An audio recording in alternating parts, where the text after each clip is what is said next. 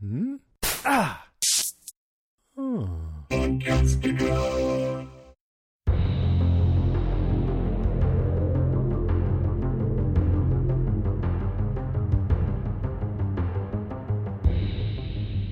Hey, everybody, I'm Rima. And I'm Sean. And this is Strange Indeed, a podcast dedicated to the show The Haunting of Hill House. Today we'll be covering the eighth episode from Netflix TV series The Haunting of Hill House titled Witness Marks. All right, I'm I'm really excited. This was such a great episode. And did you know this was the shortest? It so was far? pretty short, yeah. I remember last week we talked like right when we finished recording, we were going to jump in and watch the next one. And I Mm-hmm. did that. And I saw like, because it was like 11 o'clock our time. My Yep. wife wasn't home yet. And I was like, "Oh, I'm going to cue this up. I saw You 40. watched it alone? I did, yeah. And uh, and it sucks too because I've got a bunch of dogs, and when she comes home, they bark like crazy and scare the schnizzle out of me. And so Mm-hmm. they didn't do that, which was good. But yeah, I saw 42 minutes. I'm like, hey, this is going to be over before midnight. I'll be scared and won't get to fall asleep till three in the morning, which is like two hours earlier than normal. So thumbs up on that. Yep. Oh my gosh. Yeah, I, I, I did too. As soon as we were done recording, I did all of my nighttime activities and jumped into bed, crawled under the covers, and holy shit, did I regret that decision because it got me. But what a good one. Well, I'm really excited to talk about it. Why don't you start us off this week with uh, your number five? All right, so I don't think I'm too high on this episode as you were. Um, so I almost let it slip last week. Um, my, so basically, my number five is kind of tied into the episode. Uh, I mean, kind of the season two, but really just the exposition that came from this episode. Mm-hmm. So last week when we were talking about episode seven, I th- almost mentioned out loud that something that I like about the Haunting of Hill House is, unlike a lot of other Netflix series, is that I didn't feel like we had an episode that kind of felt forced. Um, and Stranger Things really doesn't do that too bad. Um, but I think of like Altered Carbon and uh, uh, Lost in Space. Those were two series that I'm like, hey, you could have probably shrunk it to seven, eight episodes and been fine. Yeah. And with this one, I haven't felt that at all. Like all seven episodes, I felt were were completely necessary. Uh, this episode, the exposition, I think was necessary. Although I think they could have sprinkled it out or maybe done a little bit different. But the like like I was kind of alluding to is so I, I was about ready to say like, hey, there's not an episode that kind of feels forced. This one kind of felt that way. Uh, more so just because uh, it was a lot of exposition. Um, we learn a little bit about who might be the big bad technically in this. Um, But I felt like there's a lot of forced conversation. So it's kind of one of those, okay, we have somebody, you know, throwing out all these internal monologues that they're not saying out loud, you know, with the interaction between Steve and his dad a little bit, and then Theo and, and her sister to an extent. Um, although she kind of, I felt like that one was more natural because know, she was mentioning after she touched her sister, she felt this nothingness. And that's something I don't think you could get without her kind of saying it. But I felt like the exposition between um, Steve and his dad was a little bit forced, a little heavy handed. Um, not a bad episode. I mean, I- it wasn't one of those where I'm like, oh shit.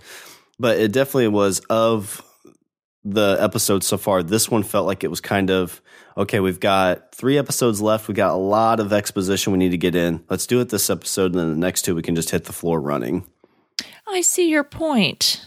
I don't know if I completely agree, but I see where you're coming from and I can see your side of of why you feel that way. But I I really liked it and I thought it was good though. It might have I don't really feel that it was forced, but I do feel it was good that we start getting some of this stuff out and start laying our cards on the table a little bit um, because it's about damn time because it, it has felt like so far up to this point, it's like I just I will just scream at the TV sometimes like, "Will you please just freaking talk to each other? Will you please just say what's on your mind? Will you please just say it?" It's like everybody's so bottled up and it's like they're it's like they're like why bother? You know, with with each other. So I was glad to finally get some stuff like laid out on the table a little bit, and um, so that's that's an interesting point though, but that's okay.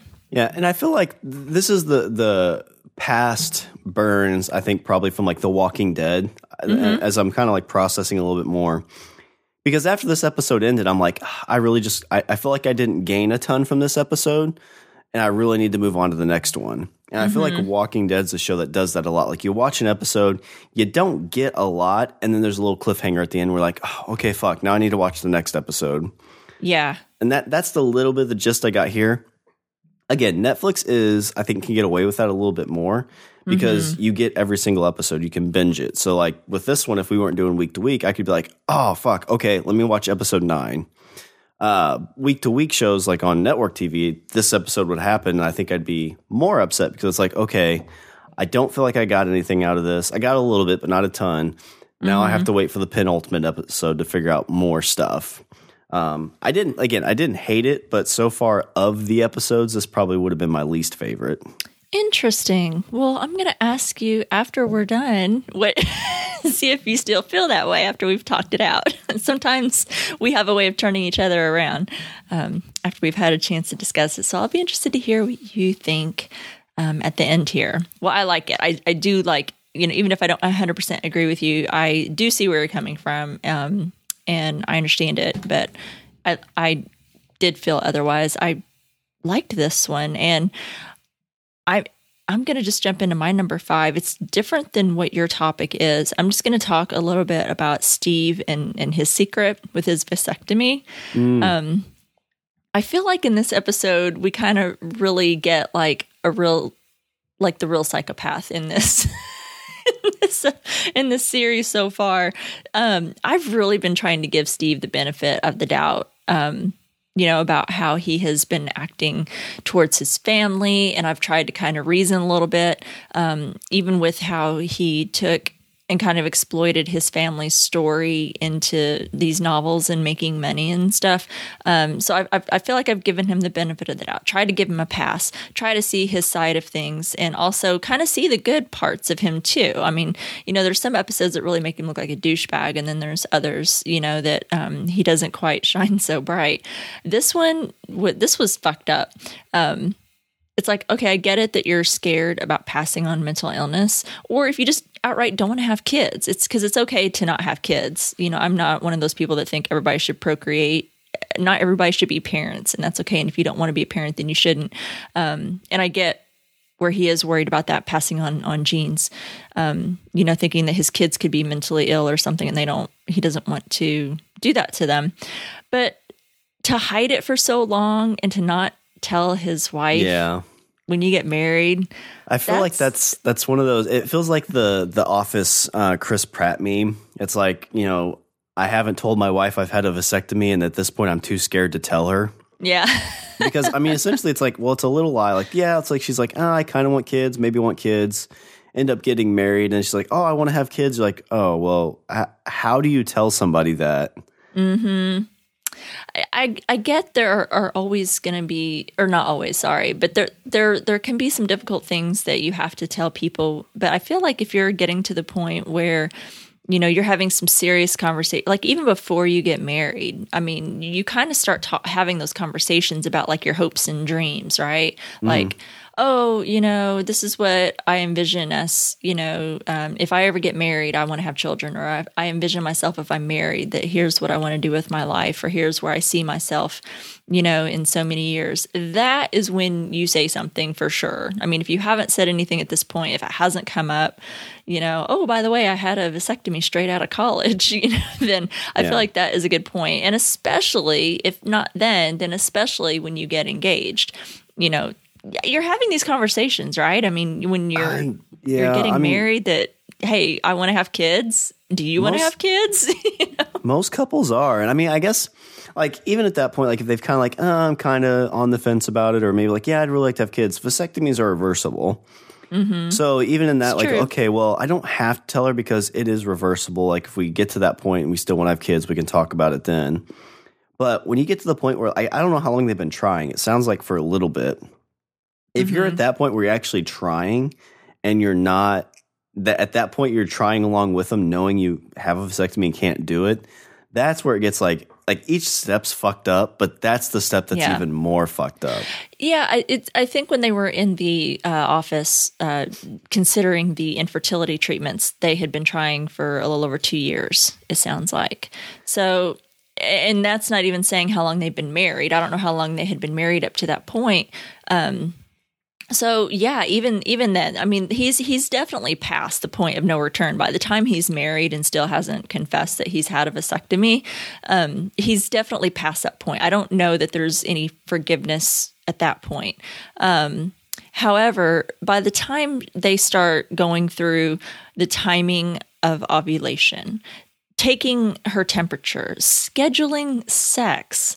um, and I mean, all of that is terrible. I haven't Yeah. personally had to go through um, any type of infertility treatments or or anything like that, but I've had friends who have, so I understand a little bit about the process, and I understand that pain and that heartache coming from mostly the women, but men can experience it too. I think it's kind of viewed just a little bit differently sometimes, but men I know can if they're really wanting children can kind of go through some pain as well, but especially for women, you know, um you know, having to go through that process and then having to start going through something like IVF, um, I mean, it's it's it's terrible to let that go on for two years and then get to that point and still not say anything. And I don't blame her one bit.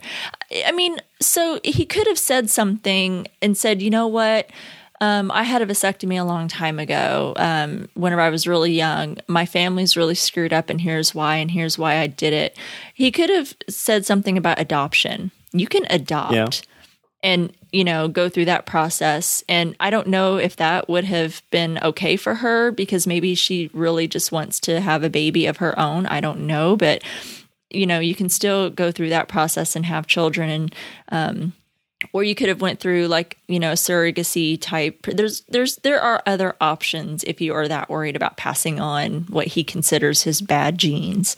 So it just i i'm just i totally see her side and i'm really having a hard time being sympathetic um, for steve at this point at all since this has come to light. So i don't know. Yeah, it's kind of interesting. Like his, I don't know if you could really tie it together, but like his whole family, I think understands or feels like there's something going on, but he's kind of uh, ignorant to it, I guess. he is it's, and it's almost kind of like the reverse of this, where she really wants this thing to happen, but she and she, I'm going to say ignorant just because I can't think of a better word, but she she just doesn't know one. the fact that she he can't produce anything, Mm-hmm. so she's kind of going. Uh, it's not really beating a dead horse, and I can't think of a, the analogy, but there's something about where basically like. Uh, Like the the repetitiveness, like she's Mm-hmm. thinking that this thing's possible, it's real, but it's not, and Mm-hmm. he's kind of the the the the knower of the knowledge, but not sharing it. Yeah. It was just I think it's cruel. It was absolutely cruel of him to withhold this information. I I don't think it was I, you know, I think he probably took it too far to to go as far as having a vasectomy, but he made that decision. Um but to to withhold that from someone that you're supposed to be in love with and someone that you're a partner with, sharing your life with, someone that you should be open and honest with, um, was completely cruel and and just I think unforgivable. I don't know what I think about Steve at this point, but um, I guess we'll see moving forward. Yeah, I, I get why he would do it if his thoughts were complete. uh, The vasectomy, that is, the Mm-hmm. complete, you know, scared to to bring. Because I think he thinks he's crazy too. Because he's seen these Yeah. things and he does his best to ignore them or or Right. not discuss them. Right. But but yeah, the fact that you know maybe you don't tell her when you're dating, maybe you don't tell her initially when you get married because you could tell yourself, well, it's reversible. But the point you guys are trying or even talking about trying, that's when you definitely have to drop it. And I can even see, I guess, before you're married because I'm sure reversing it can probably have its own uh, issues. And if a if a woman is like, no, like I want to have a kid no matter what, I I would rather be with somebody else than you. If the chances are 75, 25 that you can't get it reversed in the right, like I don't want to take that chance. But you don't give that person that opportunity. You know, they've been married for I don't know, let's say 10 years. I mean, well, that's 10 years she's missed out on the opportunity to have a kid when if she really, really wants it. So, Exactly. And and all that time trying, like if she had known going in the marriage that he, you know, wasn't able to um, have children, uh, you know, they could have been considering other options. Maybe if she's like, okay, that's fine. You know, that's it's kind of fucked up why you did that, but I still want to be with you. And you know, at least if he's open and honest about it, she could have been like, "It's okay, we can adopt," or yeah. Or even go to a if not sperm using bank kind of thing. or yeah, she could um, still use her eggs and, and they could get a surrogate and, and do it that way and not and use someone else's sperm or something like that. Um, you know there are there are so many options i mean especially like in in like today there are so many ways you know that, that people um, still find a way to, to have children or adopt. You know there's so many kids out there that that you know um, need good homes and stuff. So there there are so the other options. So if she wasn't too stuck on the fact of them two having children she just you know she just wanted to have you know children and you know she wasn't concerned about that. You know who knows you know but yeah she's wasted all of this time um, and then of course that's such a huge huge thing. I mean it's it's not like you know some which i don't know it's i don't want to make it sound like it's okay to lie ever but it's i, I feel like there are different like degrees of lying. There's maybe you know this little white lie versus oh by the way i've had a vasectomy and i never told you. Um, so i don't know. Anyway i kind of rambled a little bit on my number five. It just it really stuck with me that i thought dude that's just it's wrong. I mean, Yeah. it's wrong to lie, but to especially let it go this long, he's let it go too far.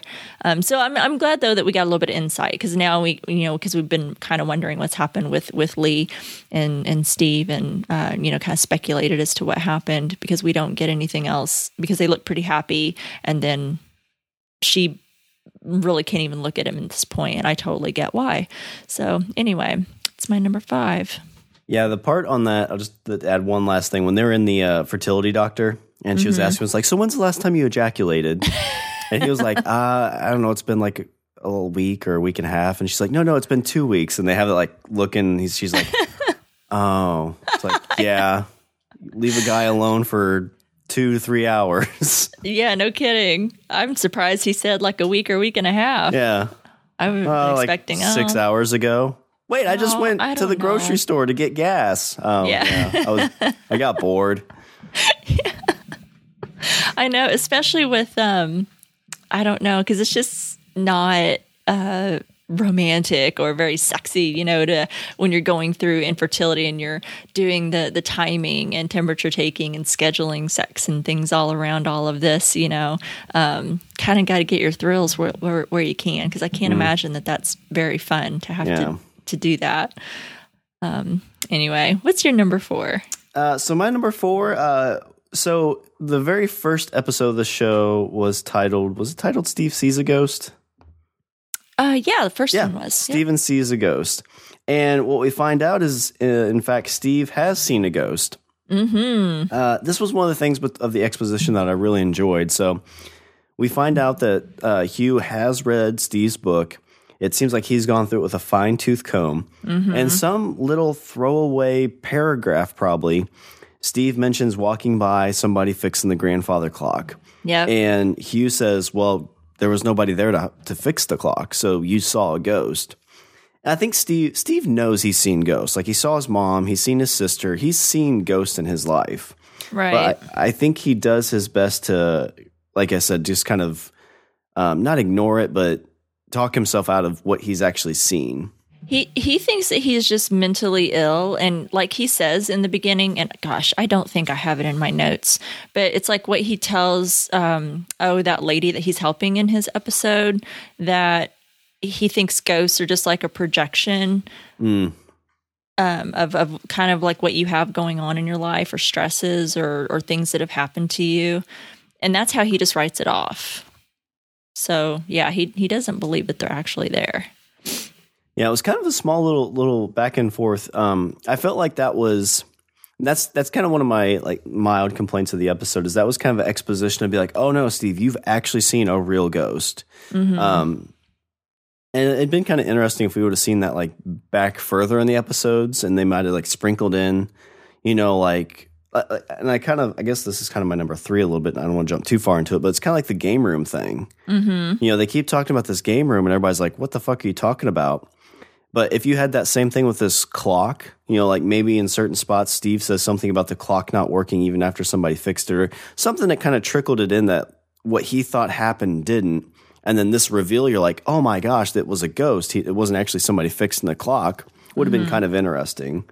Um, but that, I mean, that's just, it's kind of short and sweet, I guess, for my number four, but it's just Steve seeing a ghost and actually having confirmation he has seen a ghost. Yeah, I like that look on his face after after Yeah. his dad tells him that. He's like, "What the fuck?" Of course, he thinks his dad's just batshit too. Oh, but yeah, yeah. um, but it, that, it, he seemed to kind of take it in and be like, "Oh, maybe that's true." Um, well, it's hard to come to grips. It's like, okay, would you rather think of yourself as crazy or realize that you've seen real life ghosts? Not real life, I guess, because they're dead, but actual ghosts. Right. Have an actual experience like that or have a haunting, experience a haunting um, like everyone else has. Yeah. It, it's either way, it's a little unsettling. It makes you think you're crazy when you see shit, let me tell you. I like that. I like that. I know I'm going to talk more about that too, but um, I have a little bit more to go into, so we'll wait. We'll um, wait till I get to that one. Well, my number four, I, I wanted to just mention this particular scene. I thought it was just absolutely wonderful. Um, the actress did such a great job, Kate Siegel. Uh, this is when Theo, uh, Theo's breakdown. Um, her when she jumped out of the car, which well, I know I'm going to talk about later, um, but she was so swept up in what had just happened um, and that it was happening again. And she was in the middle of trying to explain to Cheryl about, you know, what really happened between her um, and and Kevin. And she was talking about this vision of death as an ocean of nothing, just numb and nothing and alone. And oh, that's that's one part of what Steve had said when she talks about being numb and nothing and alone um, it kind of comes back a little bit about what we hear Steve say in the first episode that we trick ourselves into seeing ghosts because it's better than reconciling um, ourselves to the idea that we'll never see our loved ones again. Um, and I like I like what she says. She says, "I'm just floating in this ocean of nothing. I wonder if this is it. If this is what death is. I'm just out there in the darkness, just darkness and numbness and alone. And I wondered if that's what she felt, and that's what Mom feels. And it's just numb and nothing and alone. And I, I really, really like that. And I think her performance was so captivating. And I really felt for her. I, again, this episode, I'm always shedding some tears somewhere um, in, in one of these episodes. And I think I felt myself uh, shed a few during the scene because it was so heartfelt and it was so thinking about that because I think it's an honest view of what death could be like. You know, Cheryl spends her time selling the fact that like death is like sleeping and it's peaceful and it's beautiful. And we really know nothing about it except that it happens to all of us. Um, so i really liked how they they kind of put this thought of that. Because um, i think it is kind of an honest view. We don't know what happens. And and to think of that was um it was really heartbreaking that that's what she saw when she touched nell was this alone and how much it impacted her. We know that she's very empathic and she feels and she feels things very deeply and to see what she went through was um was heartbreaking so i don't know what did you think about that scene uh, it was a great scene i think uh, i, I kind of had that it's so I, I know there's been a handful of times where if i want to keep myself awake at night i try to think what happens when you die and oh. then I oh. freak the shit out of myself. that sounds terrible. Sean. Yeah, it is. It's horrible because like it's kind of like whenever I look out into the vastness of space, like I freak mm-hmm. myself out because you feel so minuscule in life. Yeah. And that's kind of what she mentions here. She's like, because this, you know, when you think about it, this show really hasn't glorified death at all. Right. Because, like she said, she touched her sister. She sees vast nothingness. Mm-hmm. And, or if it's not vast nothingness, what you get to go to, hey, you get to wander houses, you know, in pain for your entire existence. Yeah. And suffer endlessly. Yeah. Yeah. So it, uh, like, it definitely doesn't glorify the afterlife whatsoever. Um, and yeah, and it's it's one of those things. Like I know if you're religious or not religious, like you think if you're you know if you're religious, you think, oh my gosh, we go to a different, more great place. You know, like you think of heaven, or you think of you know if you get reincarnated. Mm-hmm. Um, but you know, like you think more of an atheist thing. It's like, hey, when you die, you just become stuff in the ground. Right. And like that freaks nothing. me out. It's like, well, what, do you, what do you mean? Like it's nothing? It's like you go to sleep. Well, when you're asleep, you're kind of conscious. Is it like that? Or like what, what is that? Mm-hmm. And yeah, I'll sit there and freak myself out and then won't sleep for the whole night. Oh God, Sean, you need to think of something else because I wouldn't be able to sleep at all. I know. It was, I remember the first time I think I ever thought this, I was probably like eight or nine years old. I don't know why. Like, I, I just like started thinking, like, oh, oh my gosh, what happens when you die? And then like I remember just bawling in bed, like crying Aww. my eyes out because I'm like, oh my god, I don't want to die because I don't know what that is. Mm-hmm. And you don't. It's freaky. And this show is like, if I saw this show when I was nine, I'm like, oh my god, if I die, I just wander around like a gray ghost, or oh, I end gosh. up in a wheelchair.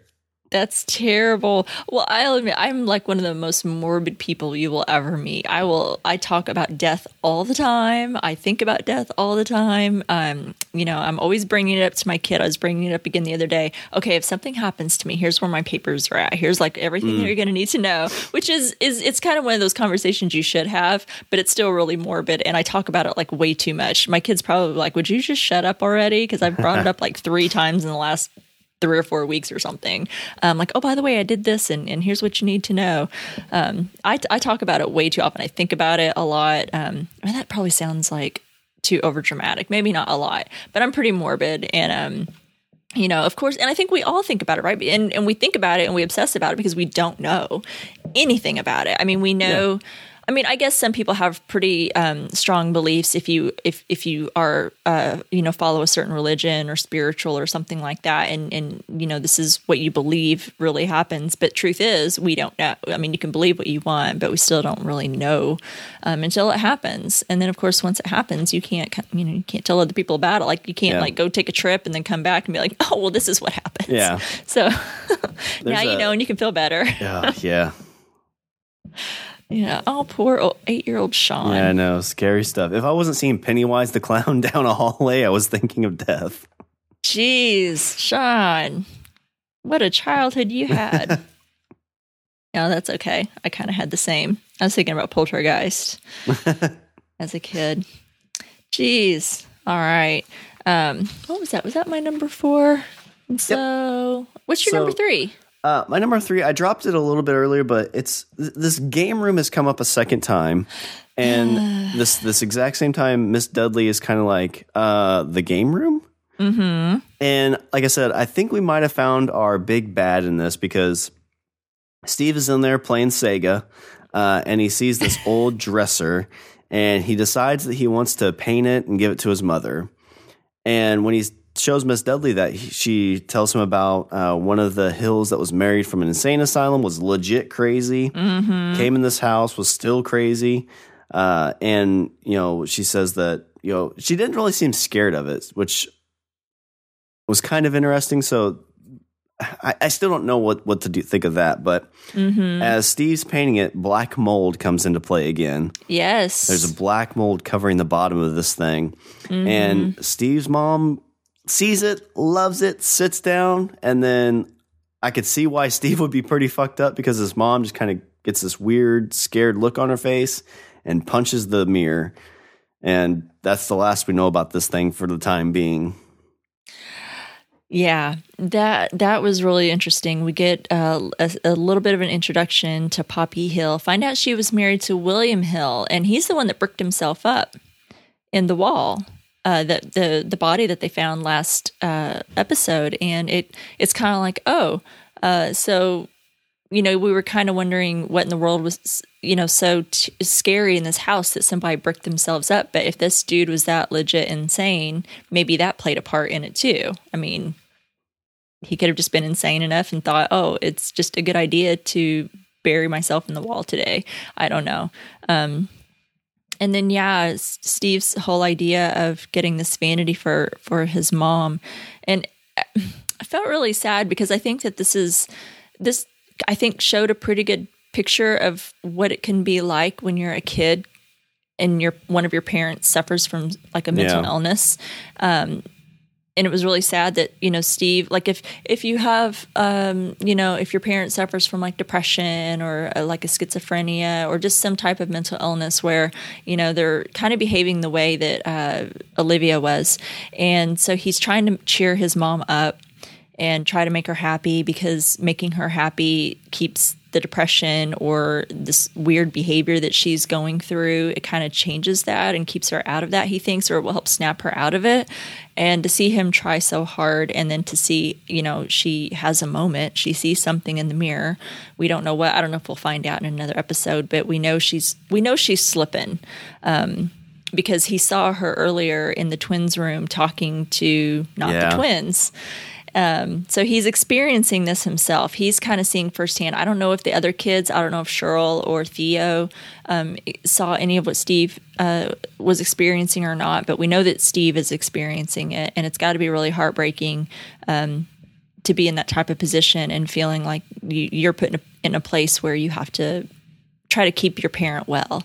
And that's what he's like trying to do. He's like, I'm just trying to, you know, I just thought it'd be nice, you know, cheer you up. Dad said, you know, that, you know, you're feeling kind of off or something. And so it was just um, kind of a little sad moment, I thought. Um, yeah. And I, I can't remember if this was before or just shortly after, but when Steve's in the car talking to his dad, I mean, I always think whenever you hear an older person say mom, mm-hmm. it always comes from a like a very childish place. And as he's driving, and they're talking about it, he says, ah, "I miss my mom." Yeah. And it, I can't again. I can't remember if it was before or after, but it's definitely. I mean, especially as a kid, like you know, you think as you get older, you kind of you know, go through your teen years with your mother and everything if you're lucky. Um, but in this sense, like his mother passed away when he was young and in a horrific mm-hmm. situation, and to still miss her in that way, um, I think says a lot. It does. It does. This all kind of ties back to that game room, though. Like this is the second time it's been mentioned that they're trying to get something from this game room. Miss Dudley doesn't know what the game room is.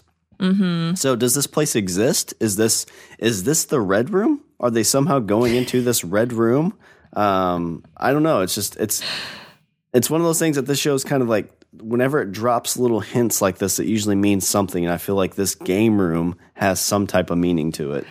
Well, since you said it, I'm just going to go ahead and and I'll what because what you just said is exactly kind of what I'm thinking, and that is actually ties into my number one. And I'll just um, because we find out there was no treehouse. yes. Yeah. Oh, yeah. So, good call. Yeah, yeah. Yeah. So Hugh tells him, he's like, there was no treehouse. Like, you know, think about it. You know, he's like, when would I have had time? Yeah. You know, we were only going to, one, how would I have the time? Because he's busy working on this house. Two, why would he build a, a tree house? Because they're only going to be there for like eight weeks. Um, and that was a pretty slick damn tree house. I mean, I yeah. remember seeing it for the first time. And this was like before I had thought that Hugh had built it for him. I thought it was just there already. I mean, it would make sense that the property, you know, would have had a, a really nice treehouse for children on the grounds to, to to play in or whatever. But I, th- I remember thinking, damn, that's a pretty damn nice treehouse. And for their dad to have time to fix that, I remember thinking in the beginning that that just, I, I thought it was too, I was like, no way. But I'm like, well, whatever. I'll, I'll take it. I'll believe it or whatever. Um, so we find out there was no damn treehouse. We found out that, um, or well, sorry, didn't find out, but we remember when, let's see, Nell mentioned to Mrs. Dudley the playroom. And Mrs. Dudley looks at her. Remember when she finds that little tea set and her mm-hmm. little cup of stars, and she tells she Mrs. Dudley's like, "Oh, where'd you find that?" And she's like, "Oh, I found it um, in the playroom." And she goes, "The what?" And I mean, who is going to know that house better than anyone? Uh-huh. And that's Mrs. Dudley. And if she doesn't know what the hell, what playroom she's talking about, that makes you question it. Okay. Then. So- Okay, the game room. You, yeah. Then the game room. He tells Mrs. Dudley, I found this vanity in the game room. She goes, Where? Like, what are you talking about? What game room? And I would be willing to bet, even though Theo didn't mention it, remember her little dance room when she's dancing to yeah. Paula Abdul? I am betting you that that was the dancing room, which probably does not exist. Um, and I think they're in the red room. So and where was Shirley then? I don't know. I don't know that Shirley was ever in there. I don't know if we'll get that at a later date because we didn't get Shirley ever saying that she was in some type of room. Um, but I have more. Um, not only are these rooms for each of the children seem to be non-existent. There's no game room, no playroom, probably not this dance room. Um, that I think they were in the red room. I also think, remember how uh, Olivia keeps like sweeping down the stairs in this graceful way that only Olivia uh, can do with this box of things that she gives to the children that seem to be tied to them and really impact them in some way, like the bowler hat, um, mm-hmm. this little uh, box of uh, or canister, whatever it was, of buttons that she gives to Nell. In Shirley's episode, she has this little beautiful lavender box that she gives her, um, and they all seem to be impactful and seems to affect the children. I think she's getting these items out of the red room. I don't think she knows it's the red room. I don't think any of them know, but to me, it, it's the red room to me is the haunted version of the room of requirement from like Harry Potter. Okay. You remember the room of requirement in Harry Potter? It, it to me, it's like this room is what it's the evil version of that, and it's whatever that you need it to be.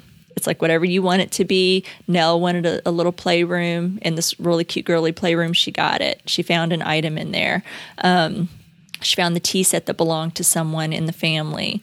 Um, Nell, or sorry, Theo wanted a dance room, so she got a dance room. Uh, Steve, the, the the boy who would be so into video games at that age, has Yeah. a game room with a Sega in it, um, which cracked me up because I used to have a Sega back in the day, so it's hilarious.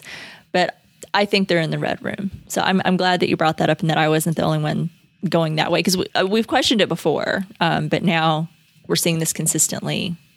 What what was your thought on it?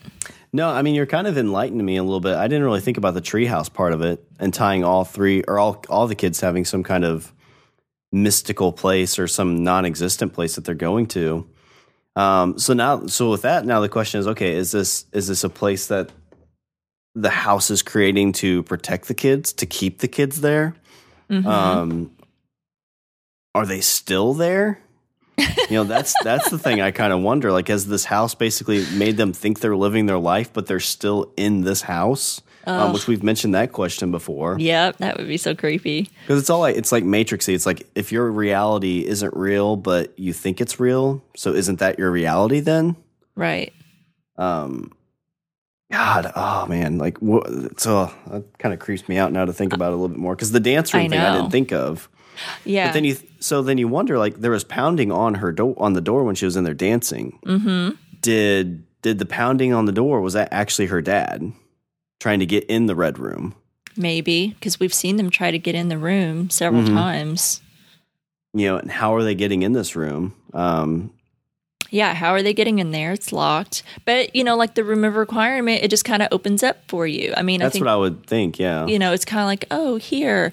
And I think it's just, you know, another way of, of, you know, we keep getting all these hints that houses are alive, you know, and, and, and it seems like that's kind of where we're going again with, with Hill House is that it's alive and it's showing these kids whatever that they want to know to make them comfortable. And I think essentially want to keep them there.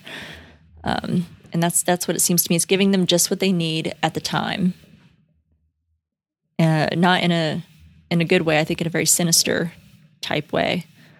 So I don't know. I'm glad that you brought that up because I thought maybe I was a little bit bonkers um, for thinking it or going too far off off the way. But um, No, I think you're you're kind of onto something. I'm really curious to see would it be. It's kind of cool if this if that's one of those things that we get to the end of it and that's not resolved, but you could go back and dissect it and be like, oh my god, those rooms weren't real, and kind of like you know get all the lines together to prove what it is and what it isn't. Um, yeah, that's that's pretty good. Well, and and really, I mean, I don't know that we've seen every single house in Hill House. It is a really big house, but you know, if you think of, so we've seen all the most of the bedrooms, the the children's bedrooms, the parents' bedrooms.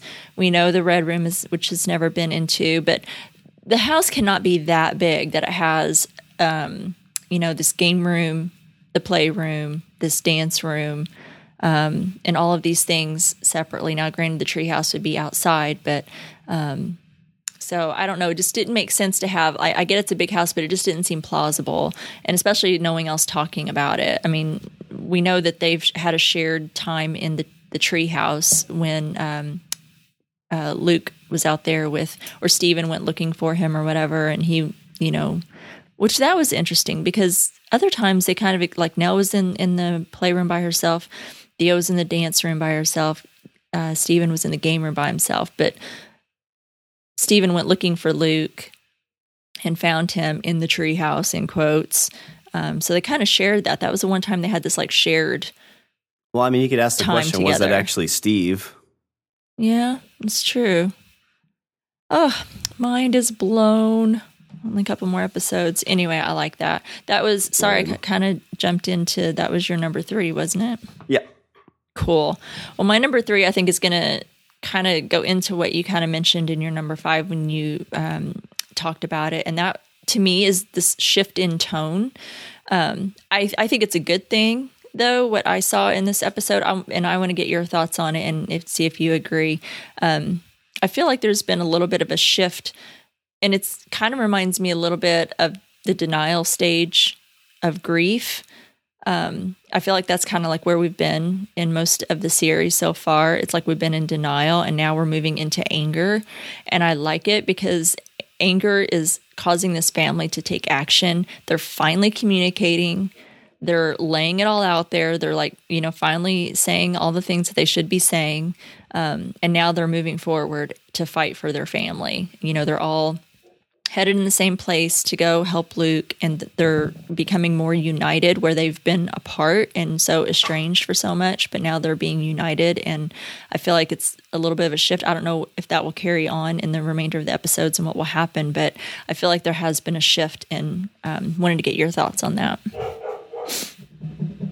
Yeah, I, I've kind of I got the little bit of the the grief, kind of the stages of grief um, I was just trying to think now if you could tie like each one to one of the kids, like denial, anger, mm-hmm. which uh, I mean, denial, you could say Steve, anger, for sure. You could, um, you could definitely say Theo.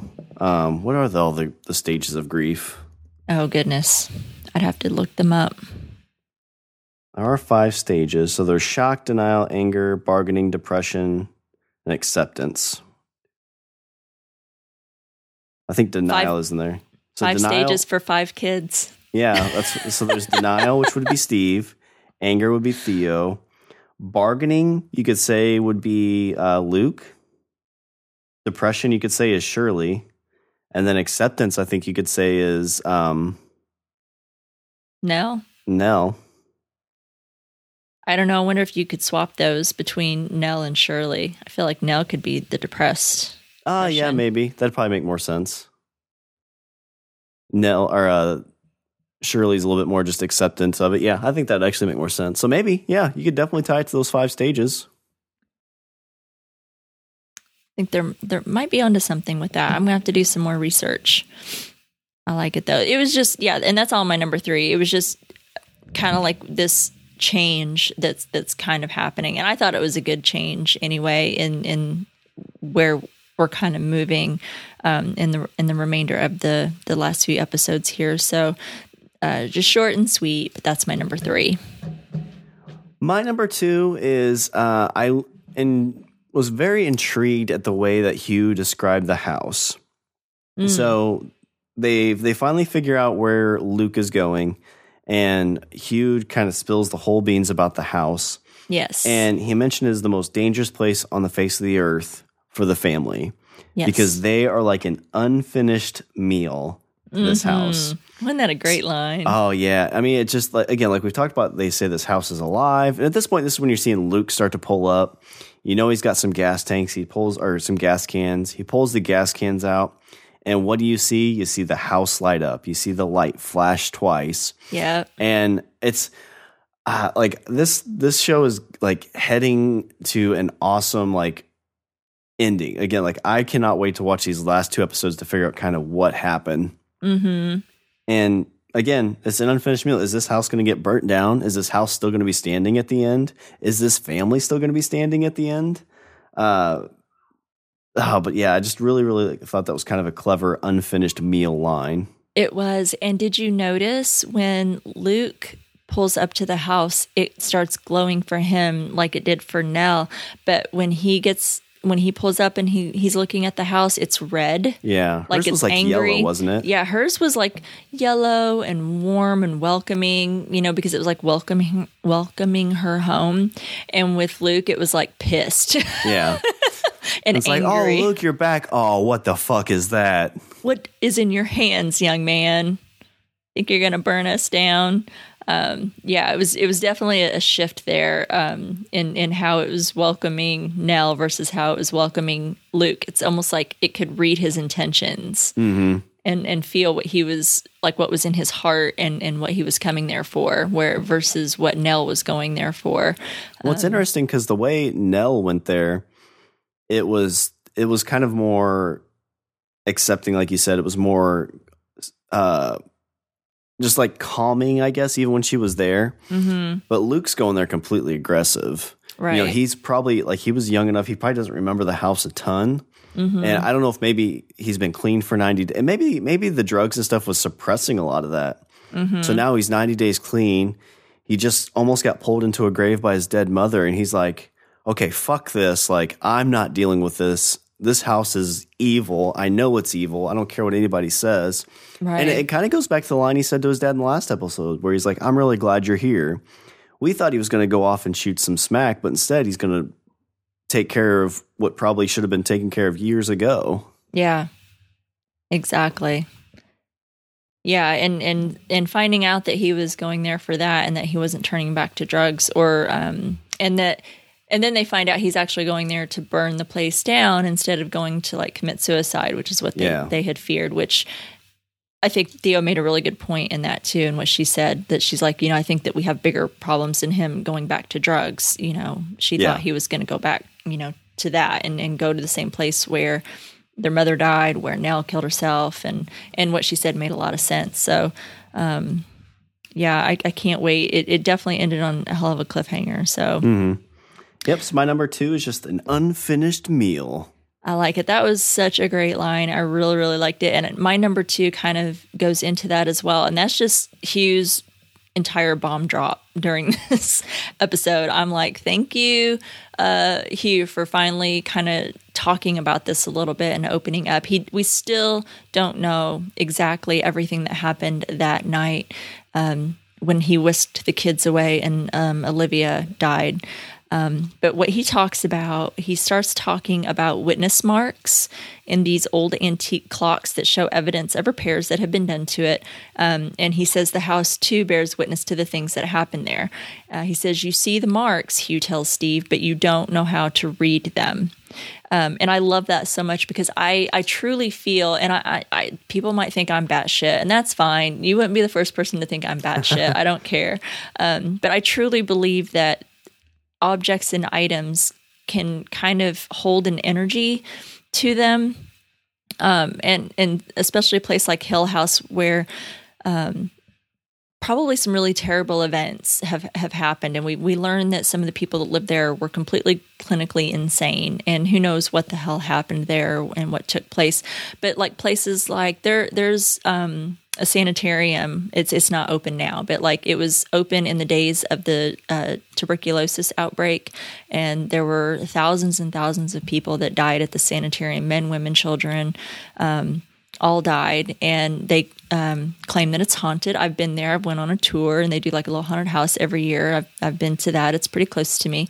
Um, and and it's like I, I truly feel like if you have a place like that where there's so much death and pain and misery um, and sadness that a place can kind of hold a part of that energy. And i think that that can you know cause things to happen in these places and why you probably hear or see things and why people experience things. So i really really love that steve said that that he he talks about this as far as witness marks and how you know it shows evidence of something that's happened there. He goes he goes on to say um, he says, "Do you know what wit- witness marks are? They're scars, little marks inside the clock, scrapes, lines, divots from tools, gears, pieces removed from the clock. They're basically evidence of repairs that had been done to the clock and what the clock was. And with antique clocks, you almost never have a repair record, so you have to learn how to read the witness marks so you can understand what was done to the machine and how it's meant to function. Witness marks tell the story of the piece if you know how to read them." I just thought that was a beautiful uh, little speech. Um, and I feel like this house is alive and it wants the cranes back. Um, and he's trying to tell Stephen it's uh, especially dangerous for him because of what he wrote and how he wrote, um, and how because he's so blind to it, and in that it's important to know. For, or for Steve to know that no one in the family is crazy, and that when he enters that house, he needs to know exactly the kind of tricks it's going to pull Mhm. um, on them. So I, I really loved that whole speech. I thought it was great. Um, and that that's why Steve's in danger. I mean, the entire family's in danger, but Steve most of all. And I just thought it was a beautiful way of demonstrating that. And then, of course, we got the whole, you know, that Steven saw a ghost and he didn't realize it. And um, I just thought it was great. yeah, I like and it was it can was almost- huge. It was huge. You can almost make an analogy with that too, because you know, like a, uh, somebody who can read the witness marks of a clock is a professional and skilled, and you talk about like Olivia and you know Shirley and Theo and them who they can kind of read those things in a supernatural sense. You know, like you're talking about houses and stuff like that, how they have the witness marks. There you go. They they kind of have that as well. Mm-hmm. Yeah, I thought it was great. I thought everything that he said there in the car once he jumped in the car when he realized what Luke was doing once they, you know, found out what happened there at the gas station and where he was headed and what he was doing um, and the intent. And he's like, he knows that that's going to turn out bad because the house is going to fight back. It's not just going to allow Luke to go in there and, and burn it down. Um, it's going to play tricks on him. Um, and and then of course we had the information about the treehouse. He's like, there was no treehouse, you know, there was no guy there fixing the clock. And it's just, and Steve, his mind is just like, what the hell? He's trying to like process this. Of course, he still doesn't quite believe it, but I, I am glad that he finally gets it out. And I'm glad that we got a little bit of information there. So, um, and I thought Timothy Hutton was so good. Um, he's said so little throughout the entire series and he said he's said a lot with not saying very much as far as dialogue but he's very expressive. And then when he finally gets to talk i thought it was just beautiful. I really loved this um this speech that he gave him. So that's my number two is the bomb drop. I like it uh, my number one uh, is just going to kind of go to the ending of this and simply title Luke's trying to burn down the house. Mm-hmm. Uh, so we see him. Sh- so when he shows up, like you said, you see that red intense, like the house is pissed, and he walks in. He's you know throwing the gasoline all over the place, and you're like, okay, like how can you stop that? There's no way to stop this. And he lights his lighter, chucks it out there, and you see a creepy kind of like ghost like f- flame. Yeah, just kind of burn all the fuel and go away you see his mother come walking down the steps and mm. you think okay like what's going to happen here and behind him is i'm pretty sure that was insane the insane uh, crane right that was poppy or not crane yeah poppy and i'm curious because the way she grabbed his head mm-hmm. looked like she was going to pop it like a cherry Yes, or twist his neck like they yeah. do, like snap. You know, the the the fancy ninja move. Yeah, you know, yeah, like the coup de grace. Yeah, so I'm curious when they get there if they're going to see, and that's going to suck if that's how Luke dies, God. because I feel like he's got such a like a coming back story. I know that, it uh, can't be the way he goes out. It can't. I can't have that. well, they're going to walk in and he's going to be coming down the stairs with like his neck all bent, going.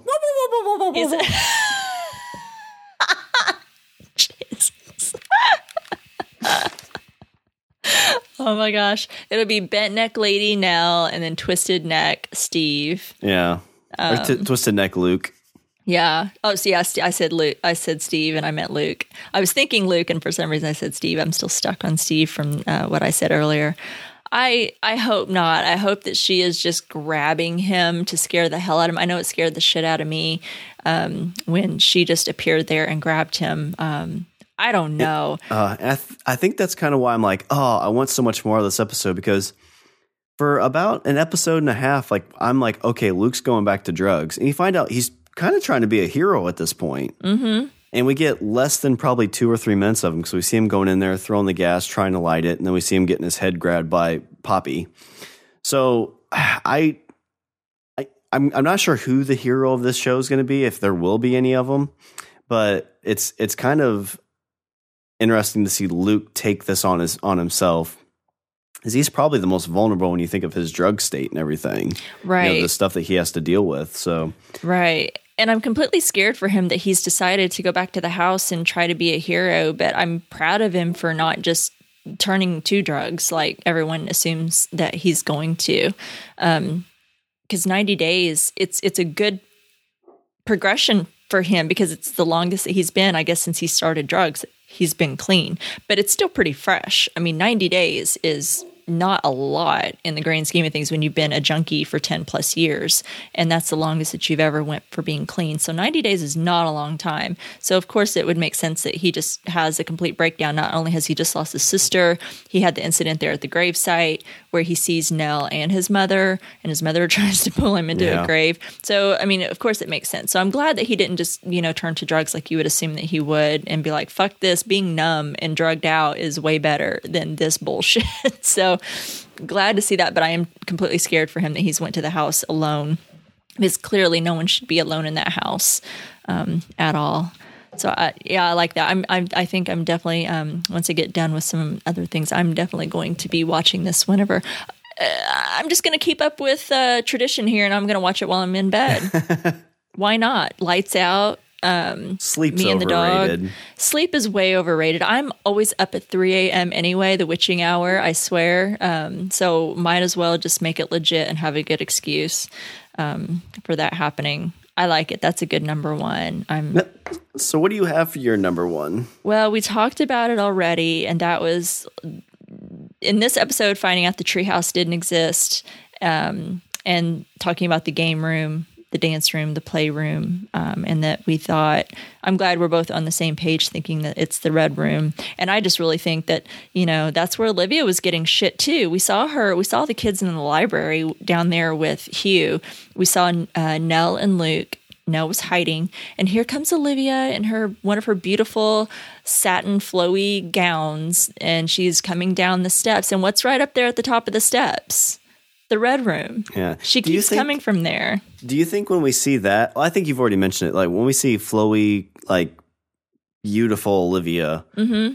that's not actually her because the previous episode when she gives the master prints she comes down the steps and she's kind of like that she's very elegant very well put together a Mm-hmm. lady doesn't look like she's trying to remodel a house and has five kids In her beautiful little kitten heels and, Yeah. and dressing gowns. Yeah. but you fast forward a couple of uh, moments later in that episode when hugh shows her those prints her hair's all frazzled she's you know wearing like raggedy clothes and she's like i didn't draw this mm-hmm. um, yeah kind of interesting I don't know. I, I feel like I I've read some comments. People have talked about why the hell does she dress that way? It doesn't because it's supposed to be. Didn't we finally find out like a timeline a little bit that uh, this is supposed to be Yeah, uh, 1992?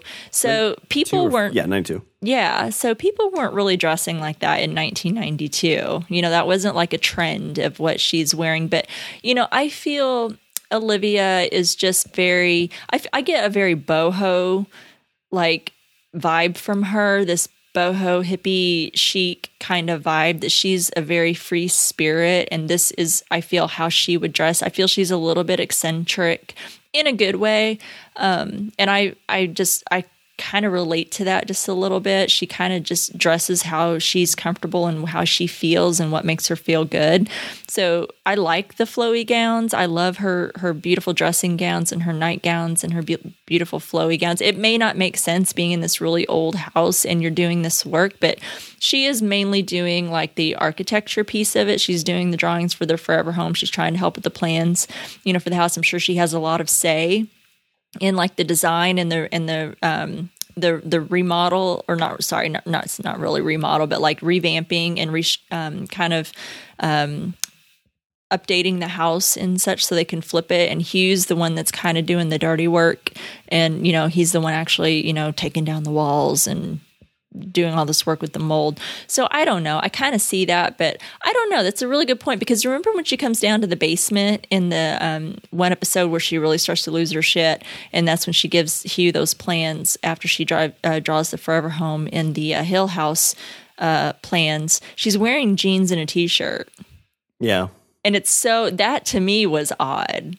I thought that's doesn't look like Olivia. To me, that was odd um, to see her in jeans because that's like the most practical thing that we've really seen her. Now, I love everything else that she's wearing. I love the flowy dresses. I think it's beautiful, and I think it really suits her character um, that we see her. But to me, that wasn't Olivia. Same as whenever she's having that little meltdown in her office when he's talking to her, but he's like, "Look, what is this? What did you do? And you know, um, what's wrong with you?" And she's kind of frazzled and stuff. Um, I feel like that's when we're starting to see that separation of something maybe taking her over. That to me wasn't Olivia when we saw her in the jeans and t-shirt.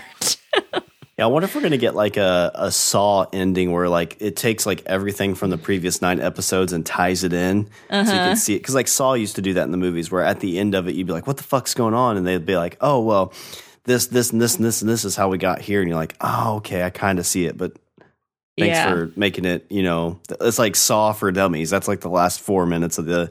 So we That's need a haunting of Hill House for dummies in the last like two minutes of this. I know. I feel like I'm probably gonna have to watch this series probably five times. Yeah, um, five this is a good one rewatches to- to really get it. Good one to go back through and rewatch. It is. I'm excited to. I'll, I'll definitely be re, be rewatching um, to kind of see, especially once we get to the ending and see how it ends. I want to go back and see how much we were given. Like, ah, oh, we should have been able to like piece this together from the first damn episode. It told us exactly then what was going to happen. what if you get at the end and like the the hidden ghost have more of a part to play in it than what we originally thought? Ugh, fucking hidden ghosts. I'm done with them. done with them. Anyway, that was I think I've talked out um, my number one a lot, but I I think that's really good. Um, I'm I think that's a really good theory. I I do think you know she's interesting. And i think it kind of ties in a little bit also to what hugh said when he was talking to steve about um, you know your mom was the kite and i was the line. I love that line. Yeah, that i think that was beautiful. And i think and that she was a um, a creature of the clouds and he was a creature of the earth. I think that was a the absolute perfect description of of of him and Olivia. Like she's the one that's kind of not I don't want to say flighty like a bad way, but she's she's more the dreamer Yeah, yeah. and he's more the the practical down to earth kind of person and i can see and it just to me it suits her character and it suits her um, perfectly and i love that and i relate to that so i like it did you have any notes Uh, I had a couple. Um, so we did find black mold on the Forever Home in uh, Shirley's house. Uh, there, uh, when Theo stops by and Shirley and them have their conversation, Shirley's trying to walk away, and she gra- Theo grabs her and turns around, and she punches her right in the boob, which I thought was like a very like sister moment. Like, did you just punch me in the boob? It's like when you, if you try to make out with my husband, that's what you get. Oh my god, I, I it shouldn't have been funny, and I don't have a sister, but it seemed like a very sisterly. I've I've been around plenty of sisters and seen some serious sister fights, and they can get intense. And this is exactly right what I would imagine a true sister fight. It shouldn't have been funny, but it, it's funny because she seemed Shirley seemed completely horrified that she did it, and then she she like puffed up and she's like, "Yeah, yeah, I did that." And that's what you get when you try to kiss my husband. um, so yeah, that was a really great moment. Yeah, that's pretty much the main notes I had. I think we covered everything else. Um, well, we talked a little bit. I'm going to just jump into my notes. So we, we've talked about the ghost working on the clock. When when Steven's walking through the house and he walks past that guy, did he stand out for you? The ghost at the clock. He did a little bit. Um, I'm not gonna lie, somebody kind of spoiled that for me. So I kind of knew it was an it was a complete accident when they told me about it. But but yeah, I kind of saw that. and was like, oh, okay, that that's a ghost. Bummer. Well, I I admit um, that when he was walking by him and Steve kind of makes a point to look at him, I thought that dude does not look like he belongs there. I mean, Yeah. he just he looked like a, a Mario cosplayer a little bit Yeah, kind of. yeah, that's a good point. with his handlebar mustache. Let's go. Um, just, but uh, he did stick out for me. I kind of was like, he just doesn't look like he belonged there. But whatever, you know. Um, people have their eccentricities, and I'm perfectly fine with that. So I thought, eh, I'm not gonna think about it too much. But then getting confirmation later, I was like, I knew it. I knew he didn't belong there. Um, talk a little bit about the jump scares. Uh, Nell in the car. That one, yeah, that got me. That was like goosebumps on top of goosebumps moment. we've talked about when we watched this show, and I, I did go watch this after we had recorded uh, the last episode, did all my nighttime activities, and climbed into bed. Lights out, completely dark. My dog, one of my dogs, is um, as typical, was lying in bed next to me, um, very peaceful this moment happened and i was already so caught up i mean we just had the in the previous episode was uh, when timothy hutton um, was having his speech to, with steve and so i was already like just kind of caught up in these dramatic moments like i was in for me it was intense like i was clutching the edge of my bed sheets like i'm all curled up and i'm you know, clutching the bed sheets, and I'm like, "Gosh, this is so good. This is so good. The the dialogue is so great," and I'm caught up already, and it was intense. And then uh, the conversation with Shirley and Theo was again intense, and I'm just so caught up in their dramatic family moment that was happening, and I was so glad they're finally having this. And then all of a sudden they start arguing, and here comes Nell, like shut the fuck up. And I ju- this is like the first I've seen so many damn scary movies in my life. This is the first time that I screamed out loud ever. It was definitely uh, kind of like the moment at the um, funeral home where her casket falls. Yeah. It was kind of a thing. It's like, listen, if you guys can't get on the same page here, you're going to tear each other apart when you get to the house. Mm-hmm. So it was just kind of the same thing. Like, fucking stop. Yeah, it was. It was, I think, kind of like both of it, or like all of us are thinking in that moment, like, would you please shut the hell up and stop arguing? I've had enough of you two arguing. And I feel like that was kind of like what Nell was doing was like, number one, shut up. But I think also it was maybe a little bit of a warning. Maybe like Yeah. they're going to the house, maybe a warning to not go to the house. I don't know. Because I feel like she keeps trying to warn them um, about going to the house. But oh my God, I've never been so scared in my life. And I, I really thought my heart was going to explode out of my chest. And at the same time, though, I really loved it because um, I love how this show has really scared the shit out of me like no other movie or show I've ever watched in my entire life. I thought I was pretty much numb. I felt like Theo a little bit. I'm a little bit numb to scary movies. I'm a little bit numb about what they can do because I feel like I've seen it all and nothing gets me. This fucking gets me. And I, I loved it. Hated it and loved it at the same time. And then my dog, um, looked at me like, "Why are you screaming? You I was suck." almost asleep. She was like all peaceful and she looks at me with her ears back because I just screamed. And she was like, What the hell are you screaming about? So her ears are back, playing to the side of her head. And she's like, Screw you. And she got up and went and crawled under the bed. Um, under the bed is where she lives. Um, we talked about the house, how it glowed when Luke showed up versus when Nellie showed up. Um, just thought it was interesting that Poppy and William had a meet cute at the mental hospital.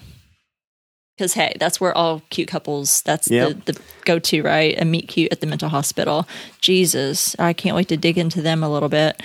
Um, I re- I thought this was interesting. Did you catch? I don't know. I don't. I'll I'll admit I do not watch all of the shows um, uh, Netflix has for for Marvel, like um, Daredevil and such. But uh, did you catch in a moment of Netflix solidarity, uh, Shirley's son dressed up as Daredevil?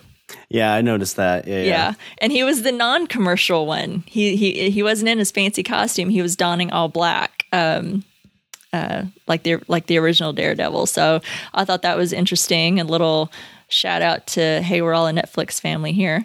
Um, And her husband like goes to, to goes to Shirley's like, "Hey, please don't cancel this relationship." wink, wink. Oh, it's so sad. We're it's, I think it sucks that um, all these shows are kind of getting sucked out of Netflix. There, all these uh, see Daredevil, and then gosh, there's been a whole slew of them lately, and it sucks.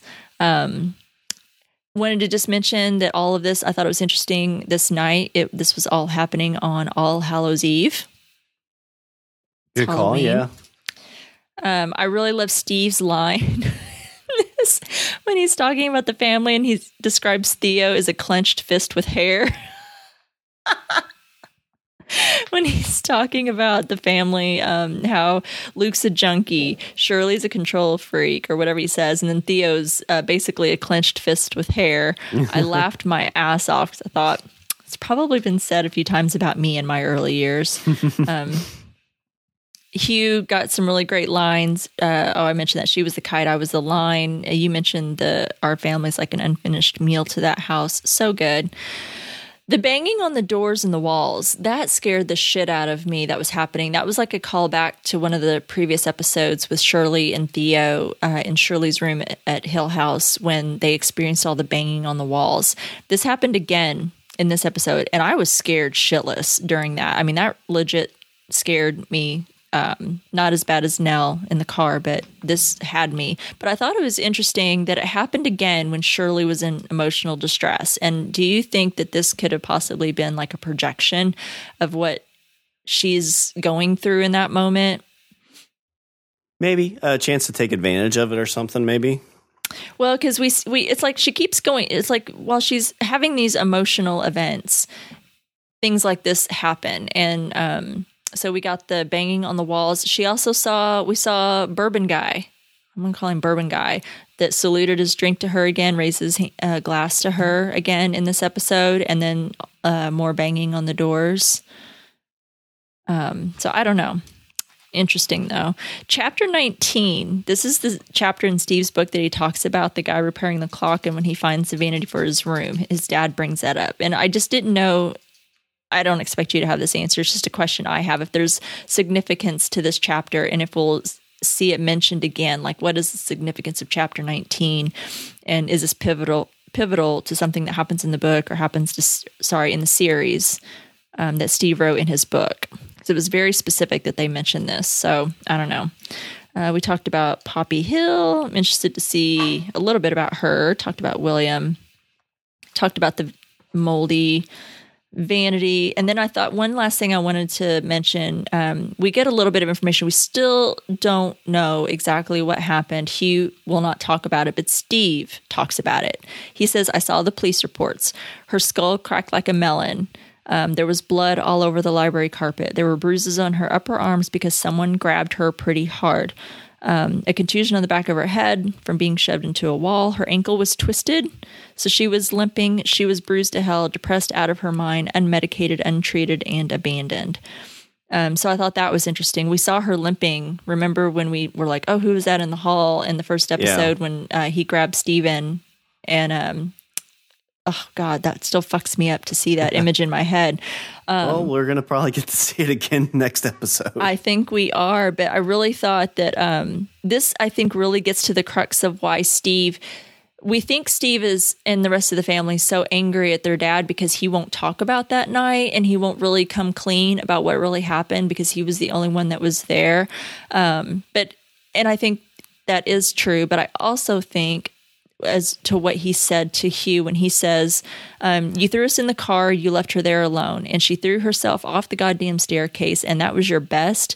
Um, he said, Fuck the house. It wasn't the house. She was sick. She was sick in her mind. And the one person, the one person that was supposed to take care of her, didn't do a goddamn thing to get her help.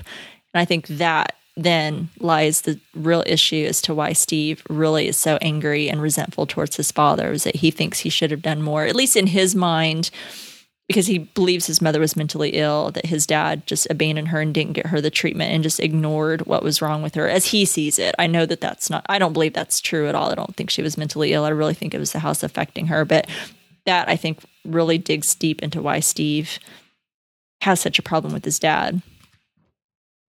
So that was my last note. Good notes. Great notes. Good show. I could probably talk on and on about. Um, if anybody wants, by the way, just give me a call. Let's chat about Hill House. DM me. Um, I'll give you my number, and we'll just chat and chat and chat because I could probably talk about it a lot more than what I do here. anyway, um, let's see if that's all for the notes and talk about the episode this week. Normally, I would move on to hidden ghosts. There were no hidden ghosts this episode. So uh, yeah, I didn't notice any either. No, there were no hidden ghosts. All the ghosts that we saw were not hidden; they were in front of your face and um, I'm okay with that because uh, they certainly scare the shit out of me more than what the hidden ghosts typically do. So no hidden ghosts this episode, guys. But let's wait for the next one because I bet we'll get some then. Um, so now we're going to move on to messages from the room beyond the red door into listener feedback. Sean, why don't you kick us off? All right, our first one comes from Lindsay Slitch. So once again, Miss Dudley questions a room in the house when Stephen is talking about the vanity table with her and where he found it. At this point, if I was Miss Dudley, I'd be wondering about all these various rooms that keep coming up and I know nothing about. Why not ask a, to, a kid to show you which room? Mm-hmm. Hugh also reveals there was never any treehouse. So was there also no playroom or game room or dance room, as you said, Rima? yep. uh, black mold seems to be taking over everything. First the basement, but in the episode we see it underneath the vanity table when Stephen is painting it, and it looks like it might be covering the pieces of the broken model house in Shirley's home. Is this a sign of evil overtaking everything or what? The scene in the car. Oh, the scene in the car. I knew it was coming. I'd never seen it, and I was still gasped, yelled, oh my God, and got chills everywhere. So far, that's the absolute worst scene in the show for me. It's one of the best jump scares I can remember ever. Everything Theo explained later made it so much worse. You'd never get me back in that car. Someone call an Uber. Side note, Rima, I totally see the Angelina Jolie comparison to Theo, especially in this episode. Mm-hmm. When Luke is staring at the house and it almost comes alive with the dull red lights. Holy creepy. I don't know why people in scary shows always go everywhere alone. If I was Luke, I'd be like, hey fam, want to go burn down the house with me? Fuck going alone. Shirley reminds me of myself at Halloween. Just take the fucking candy and go. Can't wait to hear you guys' reaction to this episode, especially the scene in the car. Oh, that scene in the car. It's really hard for me to describe it. I think you would have to, if you had been with me, you would totally understand it more uh, because it was legit. I thought I was going to um, stroke out. It, it I was very, very scared, very scared, and I would have definitely, I, I could definitely relate to Theo jumping out of the car. I'm sitting there looking at Shirley like, how are you still in that car? Because I would be Theo, who literally just practically ran out when it was still moving and ran 20 feet, uh, kneeling in um, in the field there. And if if she hadn't already been devastated about what she was trying to explain to Shirley about how she was feeling when that whole episode between her and Kevin took place, I would have been crying about what the hell I just saw in the damn car. Um, because that would that would have had me in hysterics. Just that. Really great feedback, Lindsay. Thanks. Next one is fr- from Marine Favo. She says, This episode where we find out how truly dangerous Hill House is to the Crane family. The scene with Theo and Shirley in the car uh, in the field was amazing. Also, very striking how Hugh and Steve have never been talking about the same thing. Good to see Steve considering he may have been missing some things. I agree.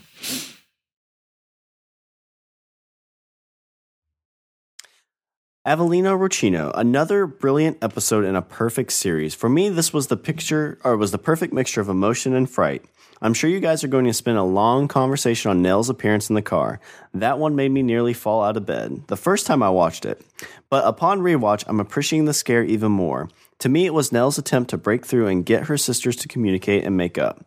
Did you notice that Nell's ghost jumped forward and screamed much like a person may wake up suddenly from a nightmare? Oh, that's a good call. Mm. It was her appearance that finally got the sisters to make up and proceed one of the most emotional monologues by Theo of the series. Mm-hmm. As I stated before, practically every character, even the small ones, have a great monologue at some point, and this was Theo's. In parallel, the father and Stephen also had their makeup moment in the journey after Luke. The evil of Hill House tried to divide and conquer, but the strength and love of the family is also something that can't be underestimated. That's what I'm hoping for. This family's been so dysfunctional and so broken apart by this terrible tragedy and misunderstandings um, from what really happened and, and, and, not really understanding and not communicating about it, not talking about it, um, that I really hope it pulls them together. That's what I hope for. Um, thank you, Avelino.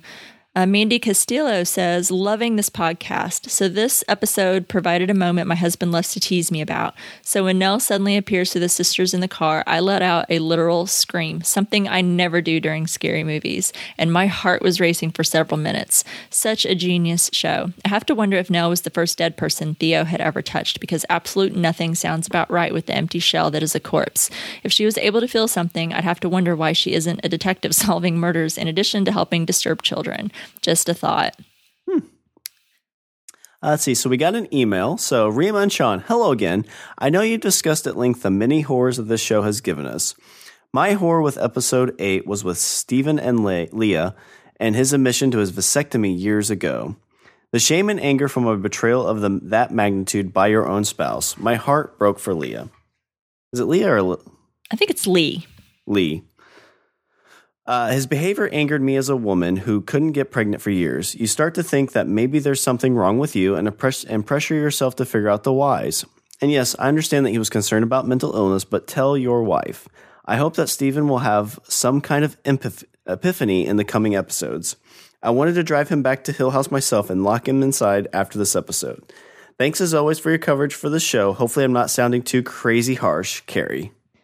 I don't think you sound crazy harsh at all, Carrie. I'm on the same page. Um, I was I was angry as well, even though I've never been through something like that, like you have, um, and struggled with you know any type of infertility or struggling to get pregnant. Um, I think that's terrible. It's a terrible betrayal, uh, in yeah, my opinion. I agree. I think betrayal is a good way to put it. It's, I mean, you're lying to your spouse, so it's definitely betrayal to an extent. Definitely a betrayal. I get that it's hard to tell. I'm not saying you should have, like, on their first date, oh, by the way, I had a vasectomy. But, you know, if you start getting serious with someone and you start having those conversations about either getting married, getting engaged, and, you know, you start talking about, um, oh, I'd like to have children one day, because that, it always comes up. I mean, if, if you're heading that way towards engagement, getting married, those, and you're getting serious in a relationship, it comes up, right? Or it should. If it's not, people, you should be talking about it have kids or not. It's kind of important. Um, important conversation to have. Um, Another email says, Oh, the car scenes in this one. First, obvious one with the girls. I'll always jump when I see it. Every time, forever. But weren't we all Nell at that moment? She and the rest of us were so tired of them fighting. Theo's reveal to Shirley was intense. She was just trying to feel something. I wonder what kept Theo from feeling anything when she touched her sister's body. Maybe because Nell isn't at peace, or it's something the house is doing. The scenes with Shirley and Theo and the pounding on the doors and windows, like in their childhood, was crazy too. Um, yes, it was. But I also liked the scenes with Steve and Hugh in the car. Steve was pretty awful to Hugh, and Hugh has just just to take it, but here he finally forced Steve to listen to him. And boy, did he have something to say.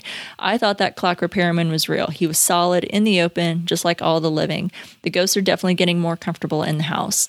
Cinematography, story, and most of all, the acting have blown me away. Thanks again for covering this show. I binged all 10 episodes the first time through, but I'm catching so much that I miss with the week by week rewatch along with you guys. Jenny. Oh, thanks, oh, thanks Jenny. Jenny. That's awesome. Okay, we also have a voicemail this week from Steve Brown. Hi, and Sean. It's Steve. Just got finished watching Witness Marks, and uh, this this was my favorite episode of the entire series. I really, really I've been waiting for this episode uh, to talk about it because this episode contains the only moment in the entire series where I actually jumped, and, and I think uh, other people have mentioned it, and you probably already talked about it on the podcast. It's that scene in the car with Theo and Shirley. Literally, that's I jumped. I jumped this time, even though I knew it was coming. Um, so I, I, I uh, uh, really, really like this episode. Um, you were talking about the whole uh, decaying ghosts and the the uh, visions of the clear ghost or visions of the uh, the, mom um, that that Hugh has been seeing, and I think it's more complicated than just the decayed one isn't is a ghost and the non-decayed one isn't a ghost. I, I think there's more to it uh, than that. I think that we'll see that uh, as the the rest of the series unfolds. Um, you heard Mrs. Dudley again, another room where she says, "What room?" and uh, so I think that's that's important. Um, I like that we're we're kind of they didn't wait till the last episode to kind of confirm with us that these are not delusions, that these really are ghosts, because now we're starting to see more cases of two people seeing the same the same thing. Um, love the line from Stephen where he said Theo's basically a clenched fist with hair. really like that. I liked Hugh coming clean um, about uh, kind of what's been happening and, and telling Stephen uh, that he is the most vulnerable one to the house because he's the one who doesn't believe, who sees but doesn't believe. And uh, that's kind of that tw- that whole twist of the whole seeing is believing kind of thing. Um, Stephen saw, but he didn't believe, and so now we're starting to see that happen here. Um, can't wait uh, to, to hear what you guys thought of this episode. Can't wait to, to hear what you guys thought of the rest of the series as as well because it's uh, it's just so good and uh, I'm enjoying it. Uh, anyway, uh, talk to you later. Bye. Awesome. Thanks, Steve. That was great. Thank you so much, Steve, for that feedback. Um, we also have another voicemail Hi, Rima and Sean. This is Rada in New Mexico, longtime Podcastica listener, first time caller. um, I was listening to your uh, analysis of eulogy this morning, and um, you were talking about how the house, what is it in this house that makes people so terrified they would wall them up inside? And and my take on this house is that it is an entity to itself. Um, it's called the haunting of Hill House, but um, it's the house that seems to um, affect people and then alter them and then consumes them and holds on to them. Um, and so that's my take on it that the house is the the house is some sort of monster or ghost in and of itself. Um, I don't know, like The Shining, you mentioned that too.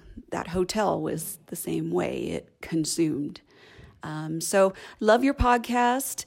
Uh, you guys are hysterical. Rima, you need to get a new keyboard. Um, it's uh, you're never going to fix that. All right, you guys take care. Bye. Uh, great points. And yeah, I, I think Rima I put up a little survey, and I said, yeah, just pitch that keyboard and get you a new one. You're not getting the red wine out of that. You know, I'm I'm slowly working on it. Thank you, Rada, for the advice. I I you know what? I am um if it's not um if it's not what is it? If it's not broke, don't fix it. What is it? That damn phrase? It just totally escaped my head. I am a cheapskate. Look, you know, it just if I'm going to, I'm going to try to fix something before I just buy a brand new one. Um, so I, I've been working on it a little bit. I think as I continuously use it, uh, the, the the really terribly stuck keys um, are slowly becoming slightly less unstuck because I keep using them, even though um, they're they're they're pretty bad. Like the zero on my number pad is. Um, it's not great when it, it, if I use it, it holds itself down and sticks and puts about twenty zeros um, in, instead of just the one. Um, I've heard if you keep them unplugged, you can actually use water to rinse them. You just have to make sure it completely dries, and then it should work. I just I don't have time for that, Sean. I just really don't. I've been working at it with Q-tips and alcohol and little alcohol pads, kind of taking a nail file and really digging in there. Um, but let me tell you what, I drowned that bitch really good with red wine. I got it good. One side of my keyboard is just completely sticky, and I mean it's just a mess. I'm not giving up yet. That is the latest. If you were curious about what the hell's going on with my keyboard, I know that everyone really gives a shit about my um, ruined keyboard. I'm not giving in yet. I'm not there. But thank you guys um, so much for that. Thank you for the amazing feedback. We get such amazing feedback from you guys. I really do just love all you guys. It it warms my heart every time I see feedback, emails, and voicemails from you guys. Um, and then getting this uh, first time uh, feedback from from you, Rada, is is really great. Thanks for being um, a, a longtime listener of Podcastica. We really appreciate that, and thank you to everyone. Yeah, keep them coming. I'm absolutely loving all the feedback we're getting for this show. I know it's great. All right. Well, this Friday we'll be covering the ninth episode from The Haunting at Hill House titled Screaming Meemies. Uh, so the description for this episode is while struggling to discern dreams from reality, Olivia fears for her children's safety. A motherly instinct Miss Dudley urges her to embrace. I I think I'm going to do the same thing later tonight. I'm going to finish all my nighttime activities, and I'm watching this one when I go to bed. Um, so it should be a nice, uh, s- uh, sleepy Monday morning. 'cause I probably won't sleep tonight.